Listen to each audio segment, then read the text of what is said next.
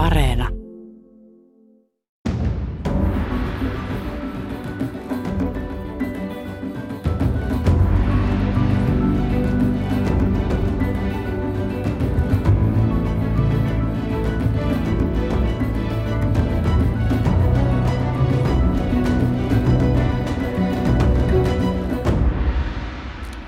Hyvää aamupäivää, hyvät talouspuheen ystävät. On aika jälleen ihmetellä, että mikä maksaa. Aloitan vaihteeksi sitaatilla. Vakuutus on yksilön etuutta uhkaavaa ajankohdaltaan tai seuraukseltaan aavistamattoman taloudellisen vahingon korvaamista siten, että riittävän suuri ryhmä vahingon uhkaamia yksilöitä yhteisesti kokoaa varoja tätä tarkoitusta varten kukin ryhmän jäsenistä sen mukaan kuin hänen kysymyksessä olevan etuutensa suuruuden ja siihen kohdistuvan vahingon uhan katsotaan vaativan.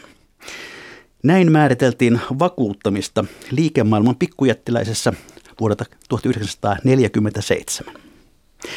Viime vuoden lopussa Suomessa toimi 47 kotimaista vakuutusyhtiötä, joista vahinko- ja jälleenvakuutusyhtiöitä oli 33, henkivakuutusyhtiöitä 10 ja työeläkevakuutusyhtiöitä 4. Suurimmat rahat liikkuvat toki työeläkevakuutuksissa, mutta Suomen vahinko- ja henkivakuutuskenttää hallitsee neljä suurta toimijaa, joiden yhteenlaskettu maksutulo viime vuonna oli lähes 9 miljardia euroa. No neljä suurta ovat Sampo-konserni, OP-ryhmä, Nordea ja Lähitapiola. Ja tänään täällä studiossa Lähitapiolan uusi pääjohtaja Juha Koponen, tervetuloa ohjelmaan. Kiitos ja hyvää aamupäivää. Mukava olla täällä. Miltä tuo 40-lukulainen vakuutustoiminnan määrittely kuulosti tämän päivän pääjohtajan korvissa? Se on varsin hyvin kestänyt aikaa. Eli riskin jaon keksinnästähän tässä on kyse, jota on sitten hyödynnetty jo koko lailla muinaisista ajoista ja vanhoista kauppakaravaneista saakka. Tai sitten henkivakuutuksen puolella tiedetään jo roomalaisilla olleen taulukoita henkivakuutusten todennäköisyyslaskelmista ja elinajan odotteista. Vanhaa puuhaa siis. Kyllä on. No Lähitapiola, minkälaisen talon pääjohtajaksi olet ryhtynyt? Ja Lähitapiola on erittäin kiehtova talo ja kiinnostavalla toimialalla. Lähitapiolahan on yhtiöryhmä, joka on erittäin vahvasti läsnä kaikkialla Suomessa 20 alueyhtiön kautta. Ja sitten ryhmän kautta tuomme siihen tätä yhteistyön ja suuruuden voimaa ja oma rooli on sitten tätä ryhmäyhtenäisyyttä ja lähitapiolan suuntaa ja arvoja edistää. No olet aiemmin työskennellyt muun muassa lääketukkuri Tamron toimitusjohtajana, johtanut omaa perheyritystänne, pinnoiten bisneksessä toimivaa Buildcarea, mutta suuri yleisö muistanee sinut parhaiten Veikkauksen toimitusjohtajan tehtävästä, jota hoidit vuosina 12-16. Ja tuossa roolissa olet vierailut tässäkin ohjelmassa. Olit mukana luomassa uutta Veikkausta johon fuusioitiin RAY ja Hippos. Mm, mitä se prosessi opetti? Se oli hyvin mielenkiintoinen ää, prosessi silloin ja uskoimme vahvasti tosiaan, että se oli suomalaiselle rahapelitoiminnalle hyväksi. Ää, opetti luottamuksen rakentamisen merkitystä ja näin edelleen, mutta tietenkin nyt eletään hyvin erilaisia aikoja. Että silloin veikkaus oli jotain muuta, kun keskityimme lottoon, raaputusarpoihin ja tämän tapaisiin peleihin. Aivan. No siitä sitten hyppäsit tuohon perheyritystä vetämään. Mikä sitten houkutti sieltä pois suuren vakuutusjätin peräsimeen? No joo, taustanihan on tietenkin se, että suurimman osan urastani olen tehnyt yritysjohtajana eri tehtävissä. Opiskelut 80-luvun lopulla toivat ensin peräti tosiaan rakennusalalle juuri sen suuren laman kouriin. Sen jälkeen eri toimialoilla 16 vuotta talouspäällikkönä, talousjohtajana, sitten toimitusjohtajana, konsernijohtajana, että yrittäjävaihe siinä perhetaustaisessa yrityksessä jäi lyhyeksi. Ähm, tämä oli niin mielenkiintoinen mahdollisuus, että ilman omaa suunnitelmaa nyt elämä tarjosi äh, erittäin kiehtovan käänteen ja yllätti vähän minut itsenikin. No miten itse arvioit, miten nämä aiemmat toimitusjohtajuudet ovat valmentaneet tähän tehtävään? Kyllä ne on aivan varmasti valmentaneet, että kun tulen vakuutusalan ulkopuolelta, niin olen kuitenkin sitten katsellut tätä toimialaa ensin näissä talouspäällikkö- talousjohtajatehtävissä, missä se on yritysasiakkaana kuulunut monasti omaan rooliin – koulutuksessa aikanaan kaupallisen alan koulutukseen kuuluu tietenkin tämän tapaisten asioiden vakuuttamisen, rahamarkkinoiden sijoittamisen perusasioita ja sitten ehdin olemaan siinä pari vuotta lähitapiola-ryhmässäkin hallitustehtävissä, josta varmaan rakkaus toimialaan pääsi syntymään. Aivan. Hyvät kuuntelijat, myös te voitte osallistua tähän ohjelmaan perinteiseen tapaan Yle Yle.fi etusivulla on siellä sivun oikeassa laidassa kohdassa tuoreimmat. Siellä on tällainen laatikko, jossa on kuva rumasta toimittajasta ja teksti keskustele tässä vakuutusyhtiöstä ja vakuuttamisesta. Sitä klikkaamalla voitte lähettää meille kommentteja ja kysymyksiä. Palaamme niihin sitten ohjelman loppupuolella. Mutta mm, Juha Koponen, sinut siis valittiin lähitapiolan pääjohtajan tehtävään keväällä 19 ja tarkoitus oli aloittaa tämän vuoden alusta, mutta finanssivalvonta ilmoitti heti valintasi yhteydessä, että et voi ottaa pääjohtajan tehtävää vastaan, koska et tunne alaa riittävän hyvin. Tuliko tämä sinulle yllätyksenä? Aihe sinänsä oli tiedossa, tämä tulkinta ei ollut tarkkana tiedossa etukäteen. Kovin paljon vaikutusta sillä ei töiden aloittamiseen ollut, että kuitenkin työtä alkoivat suunnitellussa aikataulussa ja tämän perehdytysohjelman olisin aivan varmasti käynyt läpi muutenkin. Olen var- luonteeltani melkoisen, kuvittelen olevani melkoisen pedantti perehtyjä. Ja tässä kohtaa sekä se itseopiskelu, myös Tampereen yliopistossa tehdyt vakuutusalan opinnot, terveisiä vaan sinne, ja perehdytykset asiantuntijoiden kanssa oli kaikki jo suunniteltu – Eli missä vaiheessa ei tullut sellaista tunnetta, että pitäkää hippani, jos kerran niin kelpaa. Ymmärrän päinvastoin aika hyvin sen, että tämä on, äh, tämä on osaamis äh, jossa on syytä olla kärryillä siitä, mitä tehdään. Ja tähän olis, olisin tosiaan joka tapauksessa panostanut. Sitten voidaan tietenkin aina kysyä, että voisiko olla selkeämmät nämä tulkintaohjeet etukäteen käytettävissä, ettei niitä jouduta luomaan tällä tavalla puolittain jälkikäteen ja tilanteen ollessa päällä, mutta ehkä tällaistakaan tilannetta ei Suomessa ihan joka vuosi synny. Niin, ainakaan pääjohtajataso taisi olla ihan ensimmäinen kertakin jopa, kun finanssivalvonta näin voimakkaasti tähän puuttuu. Mutta mennään tuohon koulutusohjelmaan. Millainen se oikein oli? Mitä kaikkea opiskelit? Siinä oli ihan perinteistä opiskelua, kirjallisuutta tentteineen. Siinä oli hyvin paljon sitten asiantuntijoiden perehdytystapaamisia, jossa käytiin läpi eri osa-alueita. Näistä se pääasiassa koostui. Myöskin täytyy kehua, että Lähitapiolalla on erittäin hyviä tällaisia digipohjaisia opintomoduuleita, joita pystyy sitten omalla ajallaankin tekemään. Että kyllä se oli monipuolinen ja hyvin intensiivinen. No muuttuiko näkemyksesi vakuutusalasta jollakin tavalla tämän perehdytysjakson aikana? Aivan varmasti syveni ja hyvä näin. Se, että opeteltavaa on paljon ja kun meilläkin on toimialalla ja yhtiöryhmässä paljon pitkäaikaisia kauan alalla olleita asiantuntijoita, niin myös kiinnostuksella kuulee, miten he kuvailevat toimialan kehitystä, että vaikka olisi koko elämänsä työskennellyt näiden asioiden parissa, niin opeteltava ei koskaan lopu kesken. Että siinä mielessä meillä kaikilla on tehtävä olla aktiivisia jatkuvasti itsensä kehittämisessä.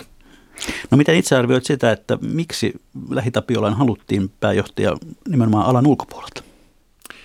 Tämä kysymys on parempi tietenkin suunnata niille, jotka sitä päätöstä ovat silloin aikanaan olleet tekemässä. Että tietenkin yleinen vastaus tähän kysymykseen on, että halutaan joko jostain vanhasta kysymyksestä neutraali henkilö tai uutta ajattelua, uudenlaisia ideoita.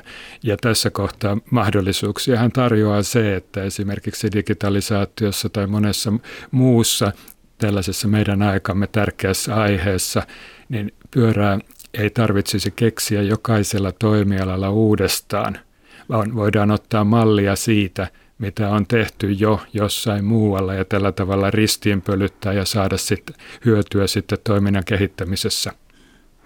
No lopulta tämän vuoden kesäkuussa finanssivalvonta sitten katsoi, että nyt Koponen on tässä täys, riittävän pätevä ja, ja tuota, saatoit täyspäiväisesti ryhtyä, täysvaltaisesti ryhtyä pääjohtajan tehtävään. Olitko itse varautunut sellaiseen vaihtoehtoon, että tällaista lupaa ei lopulta heltiä lainkaan? Tällaista vaihtoehtoa ei kukaan missään vaiheessa nostanut edes esille. Tietenkään aikataulusta ei ollut tietoa, mutta itselleni muodostui sellainen käsitys, että nämä kuukaudet oikeastaan odoteltiin kalenterilehtien kääntymistä, koska koska näissä regulaatiosäännöissä puhutaan riittävästä perehtyneisyydestä ja kokemuksesta toimialalta. Ja siihenhän rehellisyyden nimissä piti vastata, että aiempi kokemukseni, vaikka olen suuria yrityksiä johtanut, ei ollut vakuutustoimialalta, joten sitä saattoi tulla vain odottamalla ja aktiivisesti työtä tekemällä toimialalla joka sitten valvojan tulkinnan mukaan tuli täyteen kesäkuussa. No ihan näin henkilökohtaisella tasolla, niin minkälainen prosessi tämä henkisesti oli? On se aika ikävää julkisesti tulla leimatuksi jossain määrin epäpäteväksi tai perehtymistä va- va- vaativaksi tuota, tehtävä, uuteen tehtävään. Yhteistyöryhmän sisällä toimi kuitenkin hyvin kaikissa vaiheissa. Et siinä mielessä luulen, että mielikuvat, jotka on syntyneet median perusteella, on olleet vähän dramaattisempia. Mutta varmaan päästiin aika kärkeen tässä, että kenellä on valtakunnan kuuluisin perehdytysohjelma. Aivan. Tuota, niin, onko sitten niin päin, että tämän prosessin jälkeen paineesi myös onnistua tässä tehtävässä ovat entistä kovemmat?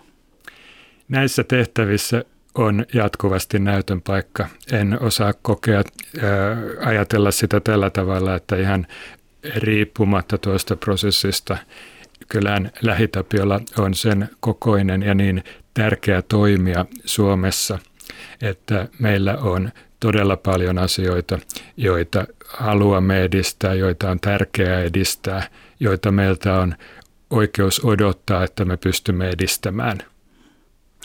No oikein tyhmä kysymys on sitten tämmöinen tuota, että mitä se pääjohtaja nyt sitten tekee lähitapilan kaltaisessa firmassa? Mistä päivät täyttyvät?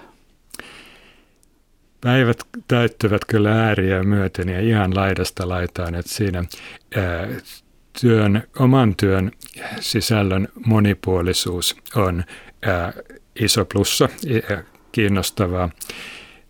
Aivan kaikista tärkeintä on monella tavalla viestiminen ja se on meidän työmme merkityksellisyyden viestimistä, se on arvojen esillä pitämistä, kun yhdessä suunnittelemme ja sovimme toiminnan kehittämisen suuntaa, niin sitten se on tämän suunnan näyttämistä ja yhteensovittamista monella tavalla.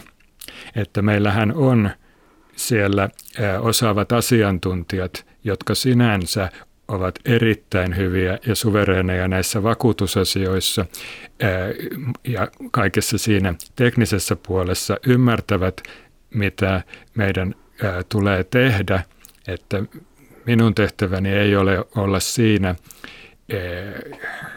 kertomassa heille, miten heidän työtään tehdään paremmin. Enemmän meidän pitää yhdessä koko ajan käydä läpi sitä, miten pystymme parhaalla tavalla sitä toimintaa kehittämään, missä tärkeysjärjestyksessä panostamme esimerkiksi hyvään asiakaspalveluun, uusien vakuutustuotteiden kehittämiseen, digitaalisuuteen ja näin edelleen.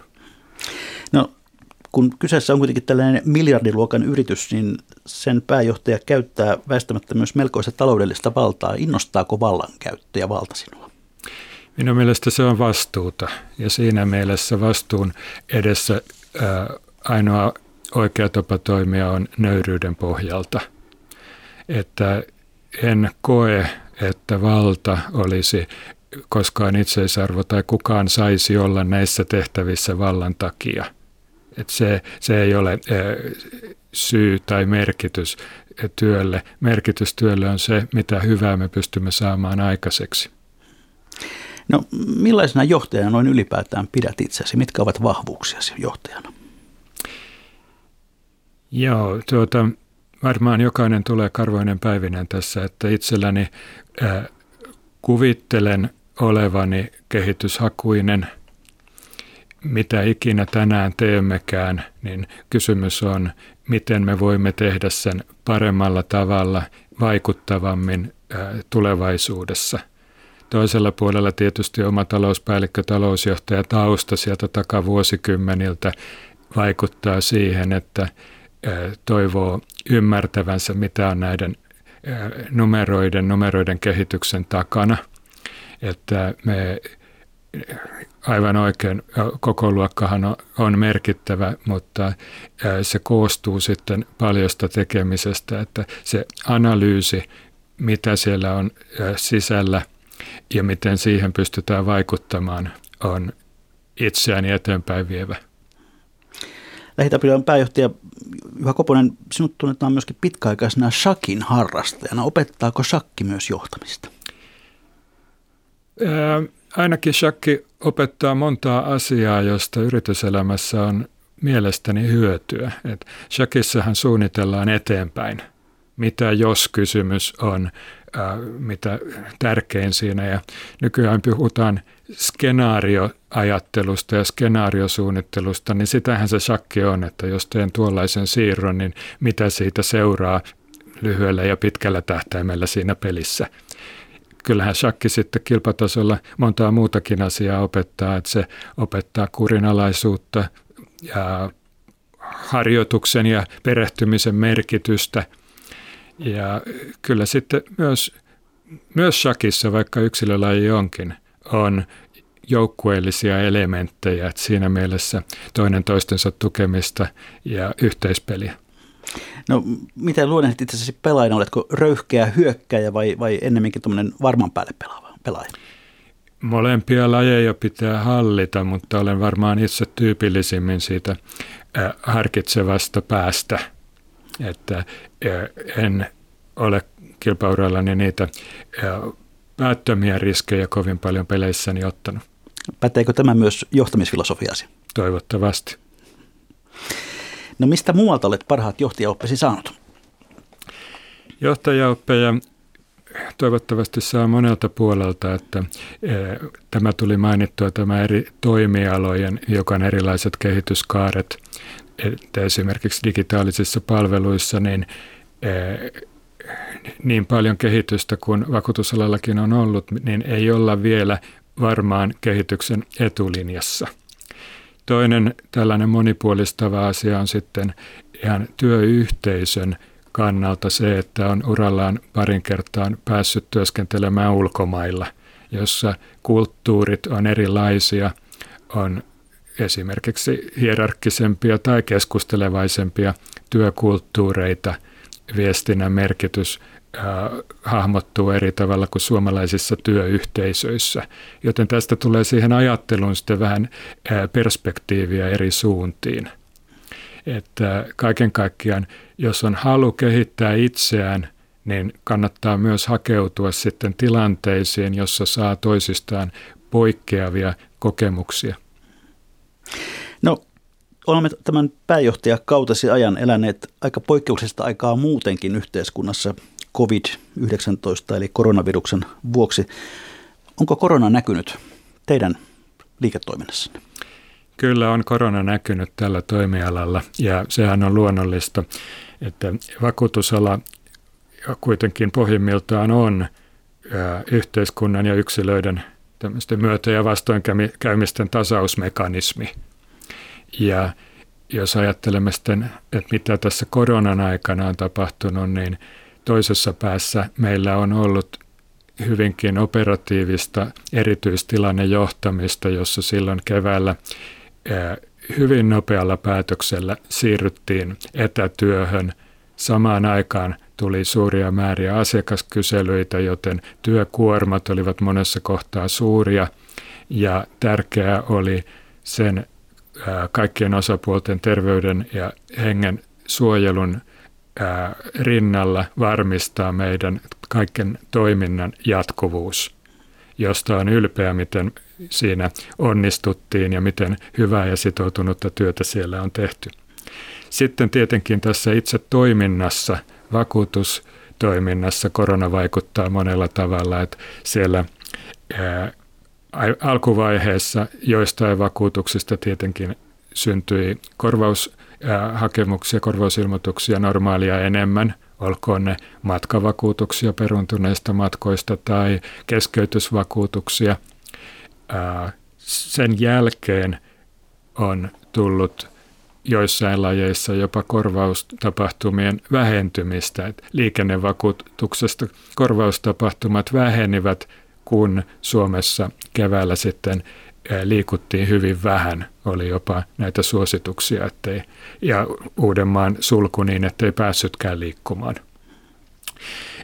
Suurimmat vaikutukset vakuutusalaan varmaan tulee kuitenkin sitten sijoitusmarkkinoiden kautta, jossa kun tämän toimintamalliin kuuluu se, että vakuutusmaksut kerätään ensin ja vakuutuskorvauksia maksetaan sitten pitkänkin ajan jälkeen, siinä saattaa olla vuosikymmeniä välissä, niin vakuutusyhtiön hän pitää osata sijoittaa nämä varat tuottavasti ja turvaavasti, jotta niillä pystytään sitten luotettavasti maksamaan vakuutuksen ottajien vahinkoja, niin Näissä sijoituksissa nähtiin alkuvuonna melkoista vuoristorataa.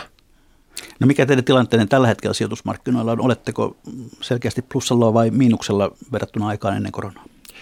Tänä vuonna olemme vielä hiukan miinuksella tällä hetkellä, mutta suureksi osaksihan tilanne on nyt juuri palautunut siitä synkimmästä hetkestä keväällä – ja jos tämä laitetaan johonkin perspektiiviin, niin viime vuonna puolestaan oli yksi historiallisen hyvä sijoitusvuosi.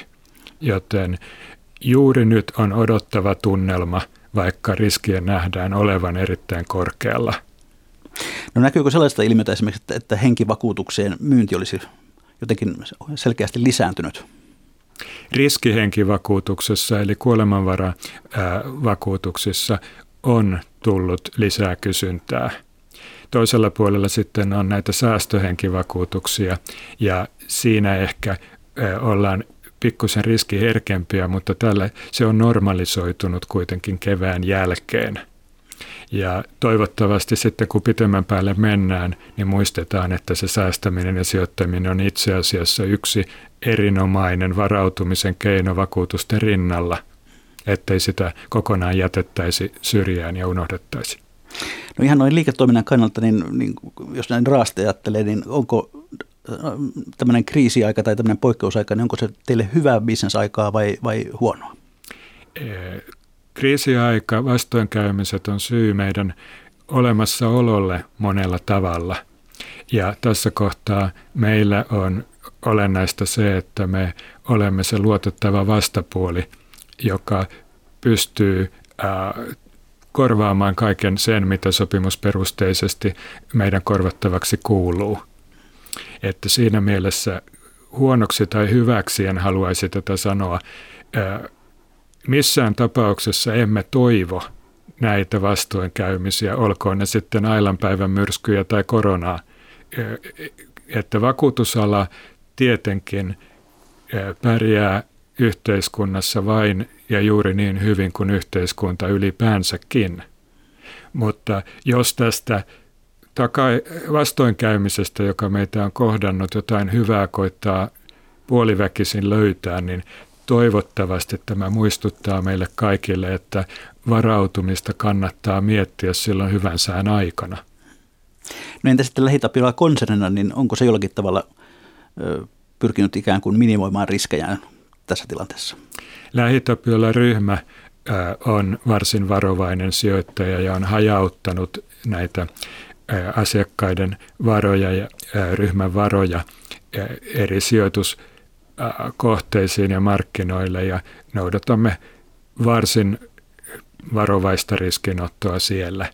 Tietenkin tuottoa on tarvetta saada ja se ei ole näinä päivinä helppoa, kun korkotasokin on niin matala kuin se on – mutta suhteessa siihen vakavaraisuuteen, mikä meillä on, niin ää, voisin, kuvitella, voisin kuvailla meitä erittäin varovaisiksi. Hyvät kuuntelijat, te kuuntelette ohjelmaa Mikä maksaa, jossa tällä kertaa vieraana on Lähitapiolan tuore pääjohtaja Juha Koponen. Ja tuota, nyt on varmaan sopiva hetki ottaa vähän lähempää tarkastelua itse Lähitapiola-konserni. Kun katsoo tuota organisaatiokaaviota, niin sieltä löytyy niin Lähitapiola alueyhtiöt, jotka myyvät muun muassa vapaaehtoisia vahinkoja henkilövakuutuksia ja liikennevakuutuksia. Sitten on Lähitapiola keskinäinen henkivakuutusyhtiö, Lähitapiola keskinäinen vakuutusyhtiö, työtapaturma- ja potilasvakuutuksia varten. Lähitapiola varainhoito, lähitapia kiinteistövarainhoito ulkopuolisen silmin vaikuttaa aika monimutkaiselta kokonaisuudelta. Onko se sitä? Lähitapiola ryhmä on laaja ja monessa mukana.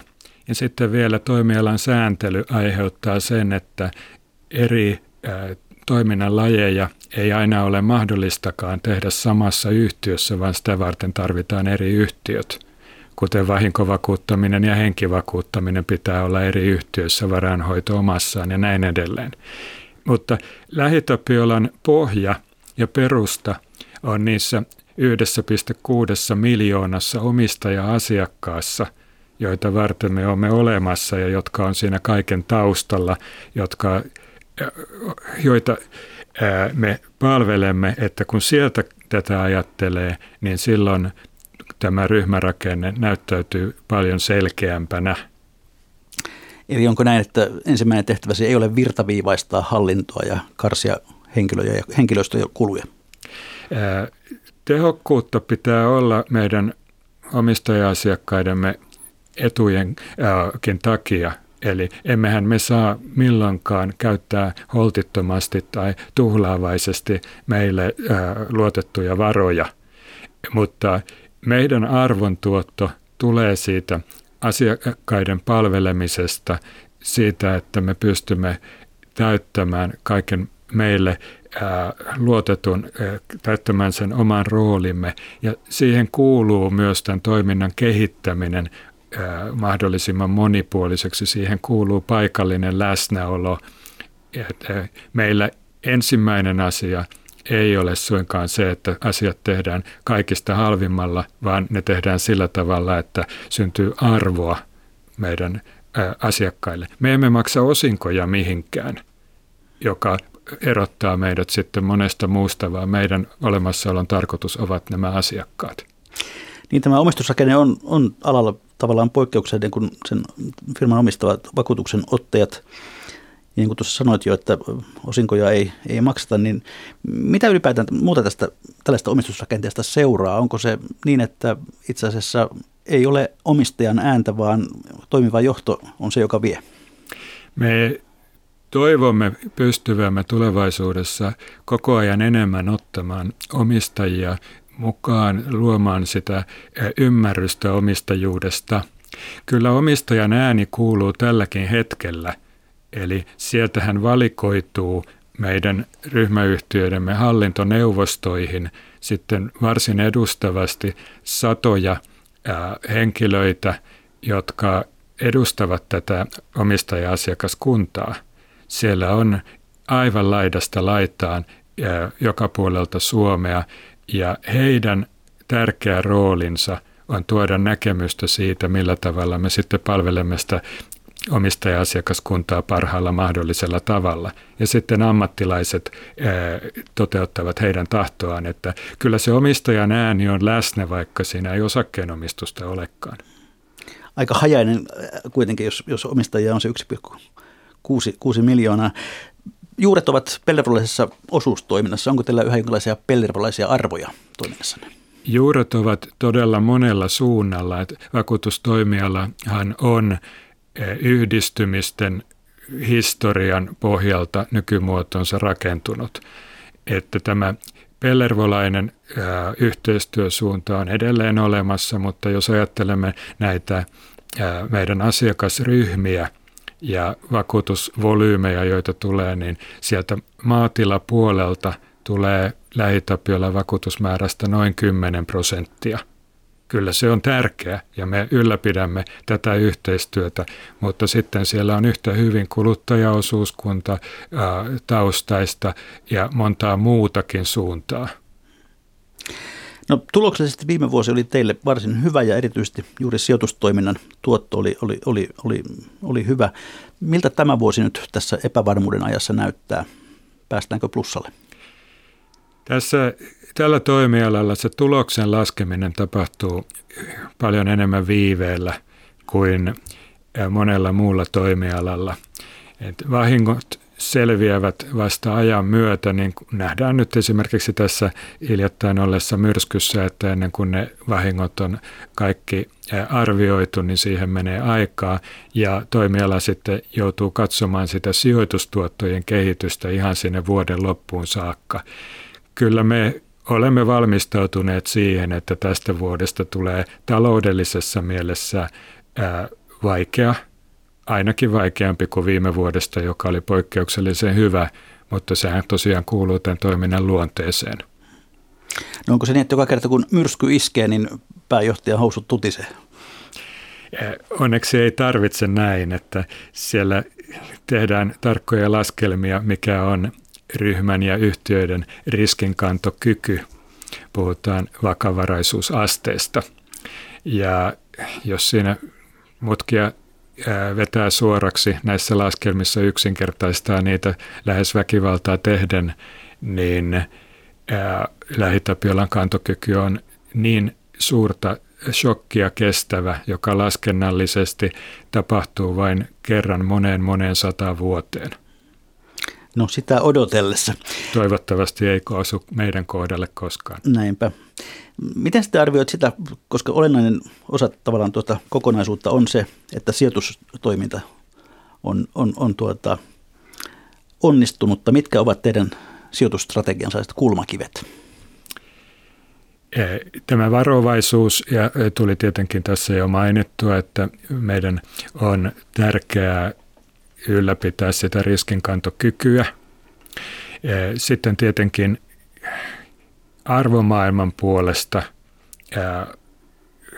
varmasti tulemme puhumaan tulevaisuudessa paljon sijoittamisen vaikuttavuudesta kotimaassa, miten pystymme entisestään kehittämään esimerkiksi vastuullisuutta sijoittamisessa – että äh, Lähitapiolahan on hienosti nyt jo kuudetta kertaa äh, peräkkäin tullut palkituksi Pohjoismaiden vastuullisimpana sijoittajana omassa sarjassaan.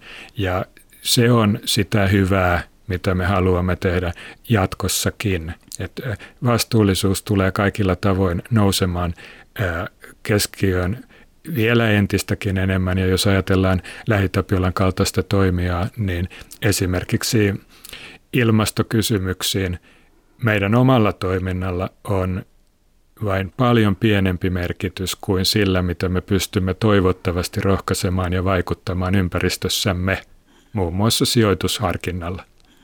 No mitä muuta tuo vastuullisuus voi pitää sisällään kuin sen, että mietitään hieman ympäristökysymyksiä? Se pitää sisällään tietenkin ihan, ihan sen kaiken laidasta to, toiseen, että sisäisesti ää, vastuullisuutta on esimerkiksi kiinnittää huomiota tasa-arvokysymyksiin, syrjimättömyyteen.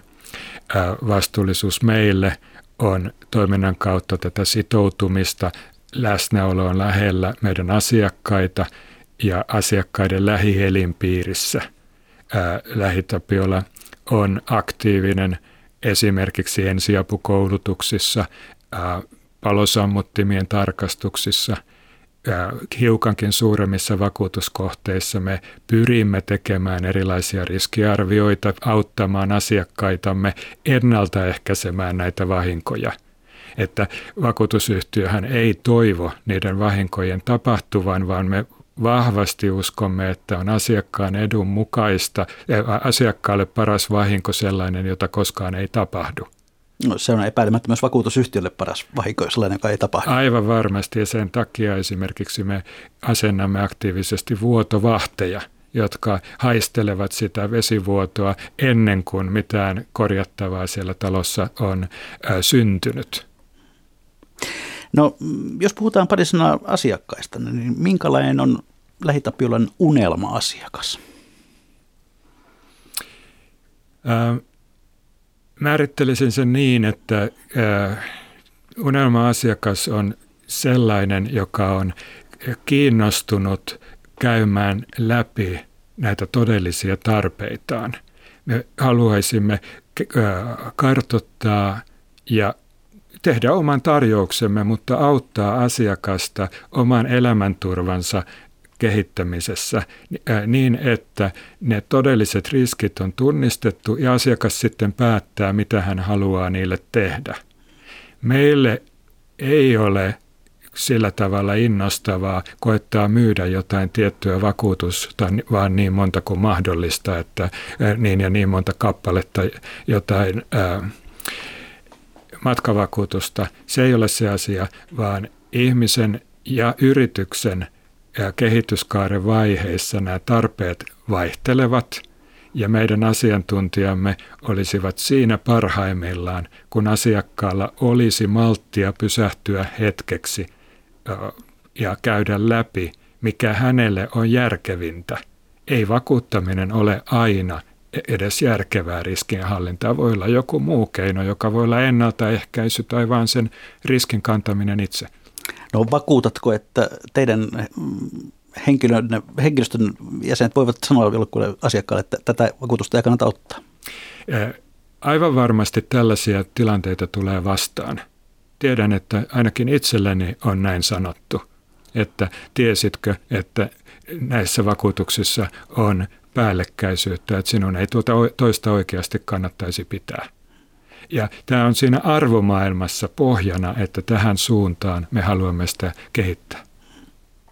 No missä näet eniten, eniten ikään kuin kehittämistä? Mikä, mitkä ovat sellaisia selkeitä kehittämiskohteita lähitapiollassa lähivuosina?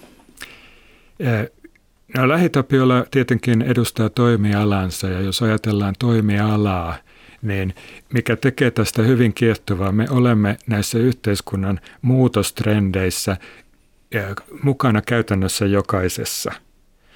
Että me olemme mukana esimerkiksi tietotekniikan kehityksessä, joka tarkoittaa digitaalisten työkalujen ja digitaalisten palvelukanavien jatkuvaa kehitystä – joka usein tarkoittaa myös sitä, että itsepalvelu lisääntyy ja henkilökohtainen palvelu vähenee.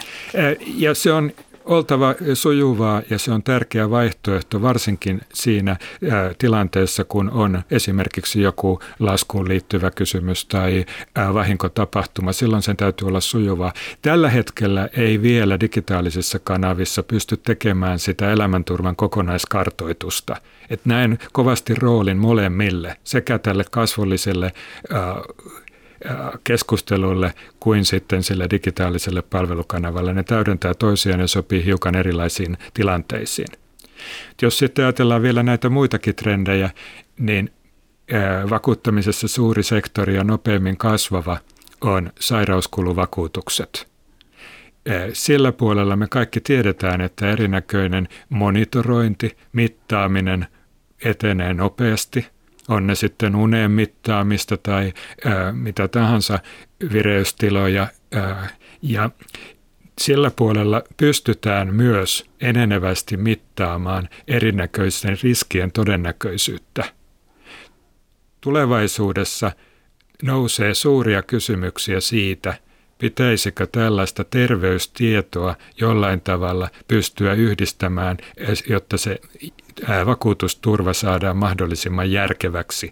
Tämä voi olla asiakkaan parhaan edun mukaista ja toiselta puolelta me sitten törmäämme kaikkiin tietosuoja-asioihin, että kukaan ei saa missään tapauksessa tehdä tätä yksilön tietämättä hänen selkänsä takana tietoa väärin käyttäen, joka on taas vastuullisuuskysymys.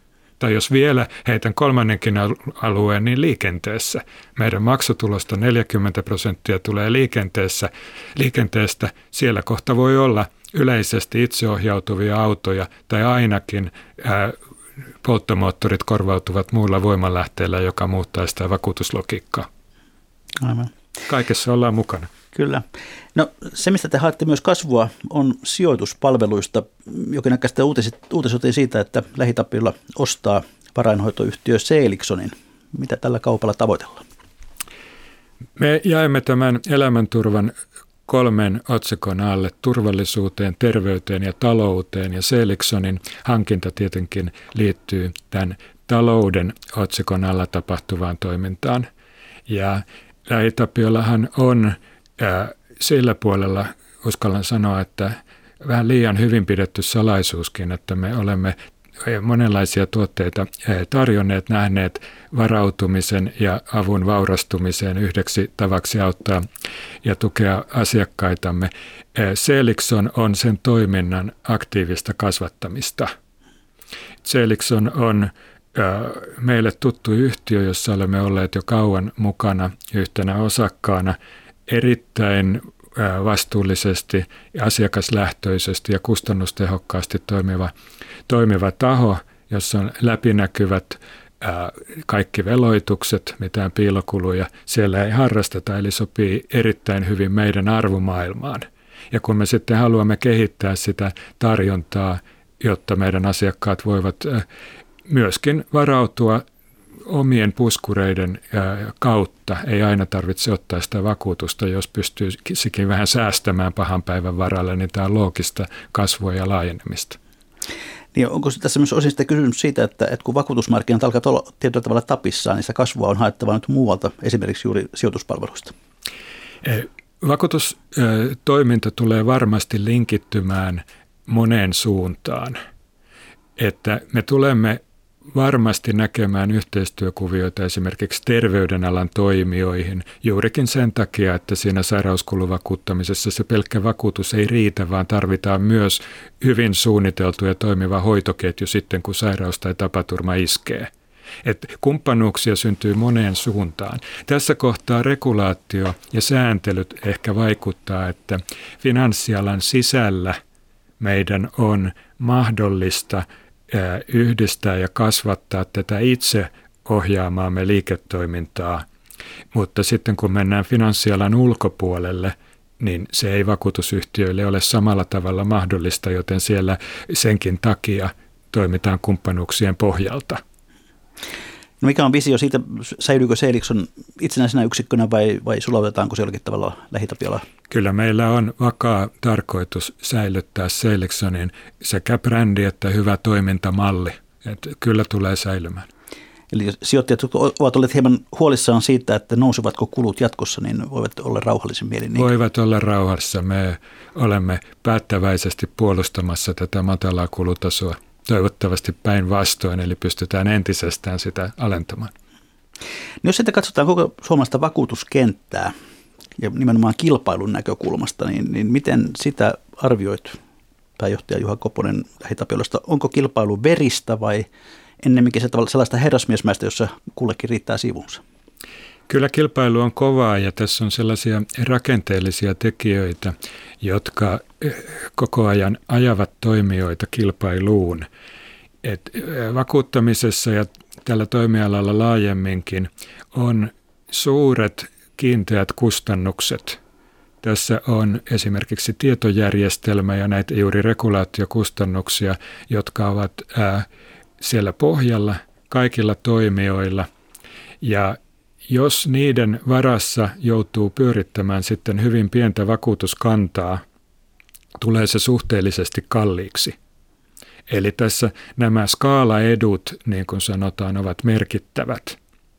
Ja tämä ajaa jokaista toimijaa hakemaan kasvun mahdollisuuksia, ajaa sellaiseen markkinaosuuskilpaan, joka välillä sitten puhkeaa verisiksikin kampanjoiksi hinnalla tai jollain muulla – se, mitä me emme ole nähneet ainakaan vielä, olisi ulkomaisten toimijoiden vahva tulo Suomen markkinoille.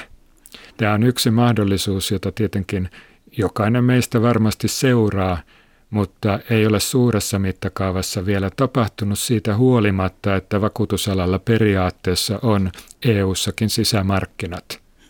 Ehkä me olemme niin pieni kieliympäristö tai sitten nämä kansallisen lainsäädännön erityispiirteet, vaikkapa lakisääteiset liikenne- ja työtapaturmavakuutukset on sellaisia, ettei ne ole vielä olleet tarpeeksi suuri houkutin ulkomaalaisille toimijoille, mutta kyllähän meidän täytyy todella aktiivisesti omaa kilpailukykyämme koko ajan kehittää, koska digitalisaatio ja netti ylittää rajat. Näinhän se on. Tässä pääjohtaja Juha Koponen lukee käsikirjoitusta, koska seuraava kysymys koski juuri tätä, että tuleeko ulkomailta kova, kovaa kilpailua ja miksi ei ole jo tullut. Mistä päin mahdolliset uudet yrittäjät voisivat tulla? Maailmalla on suuria toimijoita myöskin Euroopassa, jotka voisivat tulla halutessaan Suomeen.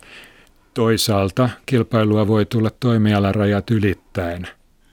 On täysin mahdollista, että joku muun toimialan toimija, sanokaamme vaikka auton valmistaja, alkaa myymään autonsa mukana vakuutuksia. Tällaisiakin suunnitelmia maailmalla on ollut. Ja muutenkin pidennetyt tuotetakuuthan ovat monessa tapauksessa ne on vakuutuksenomaisia tuotteita, jos sitä kodinkonetta ostaessa ostaa siihen kolme vuotta ylimääräistä takuaikaa, niin maksaa kyllä tosi kova vakuutusmaksun, mutta sitähän se tarkoittaa. No jos tuo alussa siteeraamani liike-elämän pikkujetteleestä on uskominen, niin maailman historiassa on tunnettu sellaisiakin vakuutuksia kuin taskuvarkausvakuutus, väärennysvakuutus, lakkovakuutus, boikottivakuutus, palkkion metsästysvakuutus, avainvakuutus ja tenttivakuutus. Miten itse näet vakuutustoiminnan kehityksen suunnan, tuleeko uusia tuotteita ja jos tulee, niin millaisia? Kyllä varmasti tulee uusia tuotteita ja ihan hiljattain on tullut esimerkiksi kybervakuutus – jossa on sitten ehtoja tähän digitalisoituvaan, tai suojaa digitalisoituvasta maailmasta, että jos vaikkapa tulee tällaisia ää, tietokonetta lukitsevia haittaohjelmia, niin niitä vastaan pystyy ottamaan vakuutuksen. Kyllä vakuutusalan tärkeä tehtävä on seurata aikaansa ja kehittää jatkuvasti tuotteita, jotka sitten vastaan asiakkaiden tarpeita. No osaatko yhtään arvioida, mitä, mitä muita tällaisia uusia vakuutuslajeja voisi olla tulossa? Tässä kohtaa luulen, että suurimmat tuotekehityskysymykset tulevat ää, lähivuosina keskittymään tietotekniikkaan, mutta terveyteen juurikin tämän terveysdatan käytettäväksi tulemisen myötä, toisaalta liikenteeseen. No, jos sitten katsotaan tuota vakuutustoiminnan ikään kuin yhtiöjärjestelyjä, niin vakuutus oikeastaan voisi sanoa, että koko historia on täynnä erilaisia fuusioita ja, ja, ja uudenlaisia, uudenlaisia yhteenmenoja. Tullaanko esimerkiksi tulevan vuosikymmenen aikana Suomessakin näkemään yhä isompia ja isompia taloja sen takia, että tehdään, tehdään suuria omistusjärjestelyjä? Taloudellinen logiikka tietenkin puhuu sen puolesta, että näin voisi olla ja kun näin on tapahtunut ennenkin, niin onhan se mahdollista, mutta tulevaisuutta tuossa kohtaa on vaikea ennustaa, että toisella puolella on luonnollinen tarve ylläpitää markkinoilla kilpailua. Silloin tarvitaan useita toimijoita ja kuten tuossa alussa kuvailit, markkinoilla on neljä suurta toimijaa ja sen lisäksi sitten useita muita, että niitä vakuutusyhtiöitä toki on kymmeniä. Väheneekö määrä kymmenessä vuodessa? Se on mahdollista, mutta ei varmaankaan varmaa, koska toisella puolella voi tulla uusia toimijoita. Nythän me näemme, että nämä kansainväliset toimijat ovat hakeneet sijoittumislupia, tehneet rekisteröitymisiä Suomeen, mutta eivät ole aloittaneet vielä aktiivista toimintaa kuin korkeintaan jollain sirpalealoilla.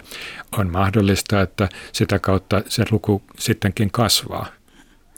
No entä sitten lähitapiolla, onko teillä mielenkiintoa lähteä Suomesta maailmalle? Tällaisia suunnitelmia ei meillä ole valmisteilla. Miksei? Lähitapiolla on olemassa suomalaisia varten. Me vakuutamme totta kai suomalaisia yrityksiä myöskin heidän toiminnastaan ulkomaille ja sen lisäksi suurriskien varalla meillä on kansainvälisiä jälleenvakuutusjärjestelyjä, eli me olemme suojanneet sitä omaa selustaamme myöskin näillä sopimuksilla, mutta muuten meillä ei ole kansainväliselle puolelle suunnitelmia, vaan tarkoitus on keskittyä palvelemaan suomalaisia ja koko Suomea. No Juha Koponen, olet minua muutaman vuoden nuorempi, nyt 54-vuotias. Oletko nyt eläkevirassasi? Toivon näin, koska tosiaan tämä, ää, tämä tykästyminen vakuutustoimialaan ää, tuntuu niin ää, koiren tuntuvalta itselläni, tuntuu, että nyt olisi kotiin tullut, Mutta elämässähän tietenkään ei varmana tiedä mitään, mutta tämä on toivomus. No kun tai jos kymmenen vuoden kuluttua jäät lähitapiolon pääjohtajan tehtävästä eläkkeelle, niin miten ajattelet, millaisesta yhtiöstä lähdet silloin? Toivon, että lähden vahvasta keskinäisestä yhtiöstä, joka on vastuullisesti tukenut suomalaisten elämänturvaa, pysynyt sitoutuneena tähän alueellisuuteen, että mä, meillähän työn merkitys tulee hyvin paljon tästä jo monen kertaan sivutusta keskinäisyydestä ja ää, jos ajatellaan maailman suuria vakuutusyhtiöitä, 300 suurimmasta 117, lähes puolet on keskinäisiä – ne ovat menestyneet finanssikriisin jälkeenkin huomattavan paljon paremmin kuin vakuutusyhtiö toimiala keskimäärin, joten minun mielestä Lähitapiolalla on kaikki mahdollisuudet tulevina vuosina vahvistua. Meidän toiminnalla on yli 250-vuotiaat juuret, mutta siitä huolimatta niin kaikkea muuta kuin sammaloituneessa tilassa, että kehitys tulee olemaan nopeaa. Vilkaistaan sitten hieman tuota katsoja, anteeksi kuuntelijakeskustelua. Täällä nimimerkki kansanvalistaja kirjoittaa, että lähtökohtaisesti keskimääräistä huolellisemman henkilön ei kannata ottaa muita vakuutuksia kuin, ne, kuin lakisääteiset pakolliset vakuutukset. Sijoittamalla vakuutusmaksuihin muuton menneet rahat kustannustehokkaisiin osakeindeksirahastoihin saa pitkällä aikavälillä paljon paremman puskurirahaston ja turvan. Ja jos vahinkoa ei tapahdu, saa pitää kaikki rahat. Ja sitten on muutama aika kriittinen puheenvuoro, jossa toteutetaan tuota, että jos vahinko koskee itseä, vakuutuksesta ei ole mitään hyötyä, koska aina vedotaan vanhaan vammaan. Ja muutenkin viittaa siihen, että silloin kun jotain isompaa tapahtuu, niin vakuutusyhtiöt vetäytyvät vastuusta. Tuntuuko tällainen kritiikki kohtuuttomalta? Kuulijat sivuaa tässä todella tärkeitä asioita. Ensimmäisen kohtaan tuossa niin sanoisin, että vakuutushan on vain yksi riskienhallinnan keino – jos on mahdollista säästää omaa pesämunaa, niin omia varoja, niin se on hyvä keino siinä rinnalla ilman muuta. Toisella puolella se, että vedotaan vanhaan ää, vammaan näissä tilanteissa, niin ää, sanoisin, että juuri tämän takia, koska olemassa olevia asioita ei enää voi vakuuttaa, niin on tärkeää ottaa se oikea turva ajoissa hyvän sään aikana. Ja tämä helähdys kertoo, hyvät kuuntelijat, että olemme tuttuun tapailleen siinä kohtaa lähetys, että on legendaaristen viikon talousvinkkien ja talousviisauksien aika. Nyt Laarin pohja sillä tavalla hämöttää yleisövinkkien osalta, että lähettäkää ihmeessä minulle niitä lisää. Sähköpostilla juho pekka.rantala.yle.fi tai perinteisessä postissa osoitteella postilokero 79 3024 ja yleisradio kaikenlaiset vinkit ja viisaudet ovat tervetulleita. Mutta Juha Koponen, mikä on sinun viikon talousvinkkisi tai viisautesi, jonka haluat kuuntelijoiden kanssa jakaa? No niin.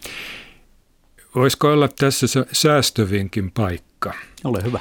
Jos me kaikki ymmärrämme tai opimme ymmärtämään vakuutuksen merkityksen, mitä hyötyä siitä voi olla, mutta vakuutusmaksut tuntuvat liian korkeilta, niin olisiko järkevää siinä kohtaa harkita korkeampaa omaa vastuuta, koska kuitenkin vakuutusten se oikea ja tehokas tehtävä on suojata kohtalokkailta riskeiltä, sellaisia, joiden kohdalle osuminen oikeasti järkyttäisi elämää, vaikkapa sen ää, elämän yleensä suurimman ostoksen asunnon tulipalo, ää, perityn metsäpalstan huomattavat myrskytuhot – tai että flunssan sijasta kohtaakin jonkun vakavamman sairauden.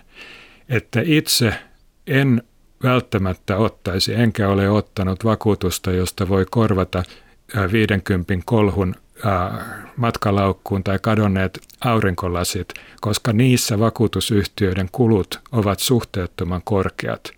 Ja luulenpa, että se, joka kysyy vakuutustarjousta, korkeammalla omavastuulla hämmästyy sen vakuutusmaksun edullisuudesta. Kiitoksia Juha Koponen. Kiitoksia hyvät kuuntelijat. Yleisövinkkejä jälleen ensi kerralla. Ja mikä maksaa, sitä me ihmettelemme tutusti jälleen viikon kuluttua.